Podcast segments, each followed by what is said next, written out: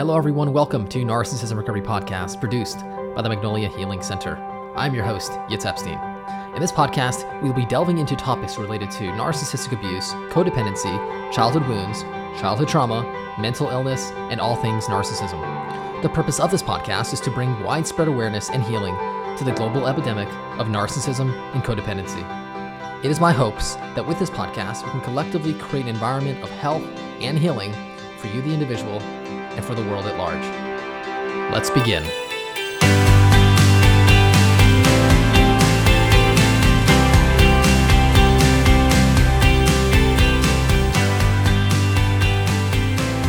Hi, everyone, and thank you so much for joining me for today's episode. Today, I'm going to be discussing blame versus responsibility.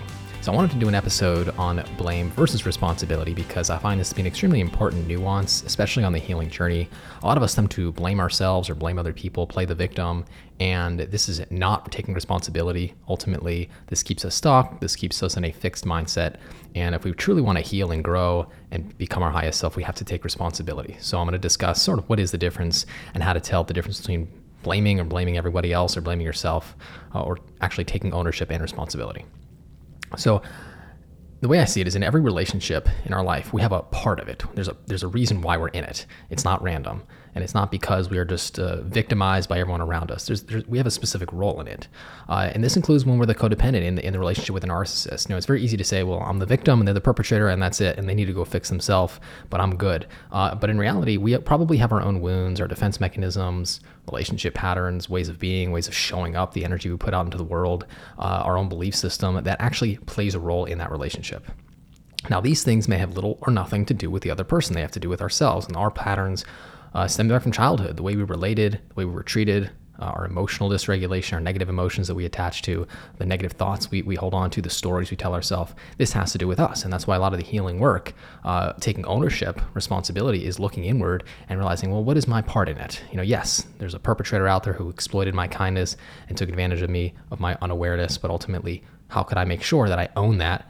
Uh, take responsibility for the damage that happened early on in childhood and assure that, that that doesn't happen again. So, in order to identify our role in a relationship, whatever that might be, it's important and vital to self reflect.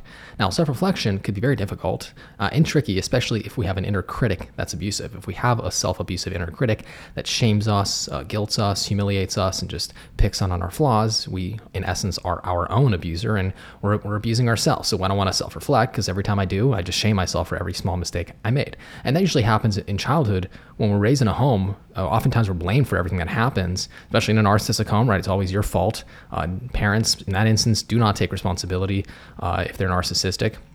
And that's where we start to develop this relationship pattern of self criticism, self abuse, and just blaming ourselves for everything. Another reason we do that also is because we want to feel in control. You know, it's hard to imagine that our own parents are abandoning us and neglecting us and not being there unconditionally loving and protecting us. So we just blame ourselves because then we feel less abandoned, less out of control. We feel like, oh, if I'm the problem and I can just focus on myself and fix myself, then ultimately I won't be abandoned. So it's sort of a pattern that stems back uh, to childhood when we are mistreated and abused.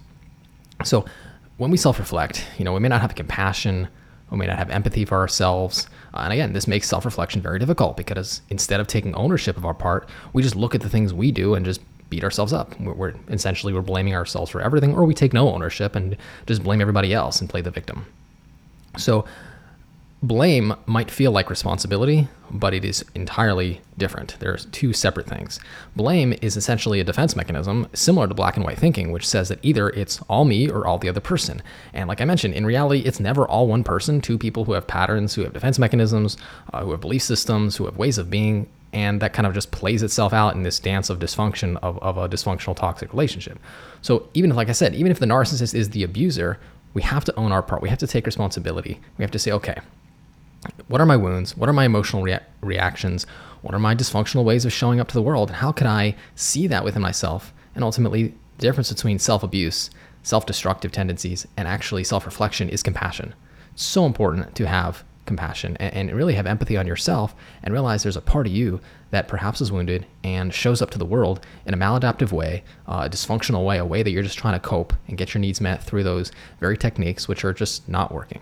So when you look at yourself through the eyes of love and compassion, you're able to actually see things and, and, and hold space uh, for yourself in a non judgmental, compassionate way. And that really opens up a space for you to feel safe so you can figure out what it is that is going on inwardly, what wounds you have, as opposed to judgment, which just closes you off and actually forces you to not really be comfortable self reflecting and get an accurate picture of what needs to be fixed inwardly in order to truly heal.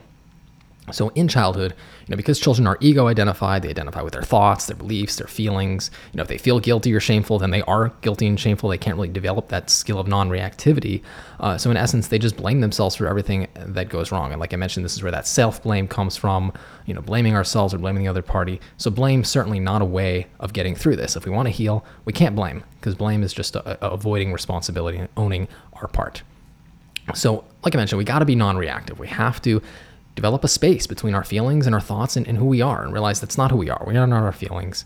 We are not our pain. We are not our belief system. We are not our negative self critic. You know, we, we are as we are the presence behind that. And when we identify that, we can sort of take a step out of it and watch ourselves and identify how we are engaged in certain relationship patterns that stem back to childhood that either, either force us to completely reject ourselves, deny ourselves, or, or blame ourselves uh, in order to survive. So to blame yourself for everything that goes wrong or to blame the other person is not taking ownership. It's playing the victim. It's not really taking responsibility. And you know, blame is a fixed mindset. Like I mentioned, that black and white thinking. It's a victim consciousness, and it does not allow you to fully take ownership of your part and actually self-reflect and grow in a healthy way. Responsibility is saying that I had something to do with this and I'm going to sit back and sort of watch myself and see what it is that I'm doing uh, and see how I can correct it to ensure that I am more healthy and it does not happen again. This is this is responsibility really is based on a growth mindset and the desire to grow and become the healthiest version of yourself as opposed to judge yourself, criticize yourself and put yourself down. So instead of letting your inner critic run wild, you know, identifying with your emotions of shame, guilt and fear, what we're doing is we allow our feelings to be felt and then we understand why we feel this way. So we sort of understand why we interpreted the situation in a, in a, in a way that's not accurate and more be as objective as we can so we can watch ourselves and, and see our part in the issue and how you can take ownership of that, correct it, and heal it inwardly.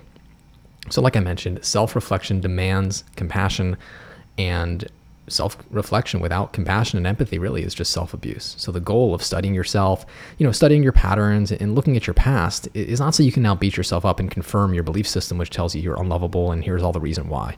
Uh, here's all the reasons why. No, the reason to look back at your life is simply for one specific purpose to grow, to learn life lessons so that you can then learn from that so you can refine your character and become more authentic, more real, more present, and healthy. And once you do that, you can actually use your past mistakes as a guidance, as a way to to allow you to learn more and more and grow as opposed to just berate yourself and which causes you to shut down which causes you to not grow and really play that victim role which ultimately does not help you in any way. It just keeps you stuck.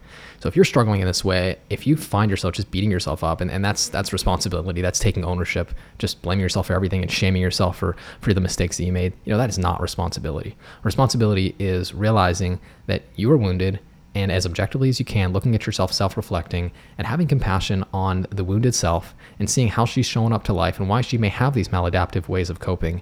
And once you do that, you're empowered to take responsibility as opposed to disempowered by thinking that you're the victim of other people's actions and behaviors. And while you may have been a victim, and while you may have reason to blame other people for your circumstances, ultimately it's our damage, it's our wounds that we need to own and we need to identify as being there. So admit and accept that this is the way it is. And then once we do that, we can actually uh, correct it. We can heal it. We can change the outcomes of our life. This allows us to feel much more abundant, much more higher vibrational, and really allow us to connect with people who are also self-reflecting in a compassionate, healthy way, uh, allowing growth. You know, relationships that are growth-minded as opposed to fixed and, and victim-minded. So this is a struggle for you. Please allow me to assist you in working through that negative critic and really uh, allowing you to to self reflect in a way that's actually productive and not destructive. My uh, email is info at yitzepstein.com. You can reach me by phone, 818 210 6049. I offer a consultation, so definitely reach out and uh, discuss with me how I can be of service to you on your healing journey. It would be an honor to assist you in this way. Thank you all so much for joining me for today's episode. Until next time, all the best.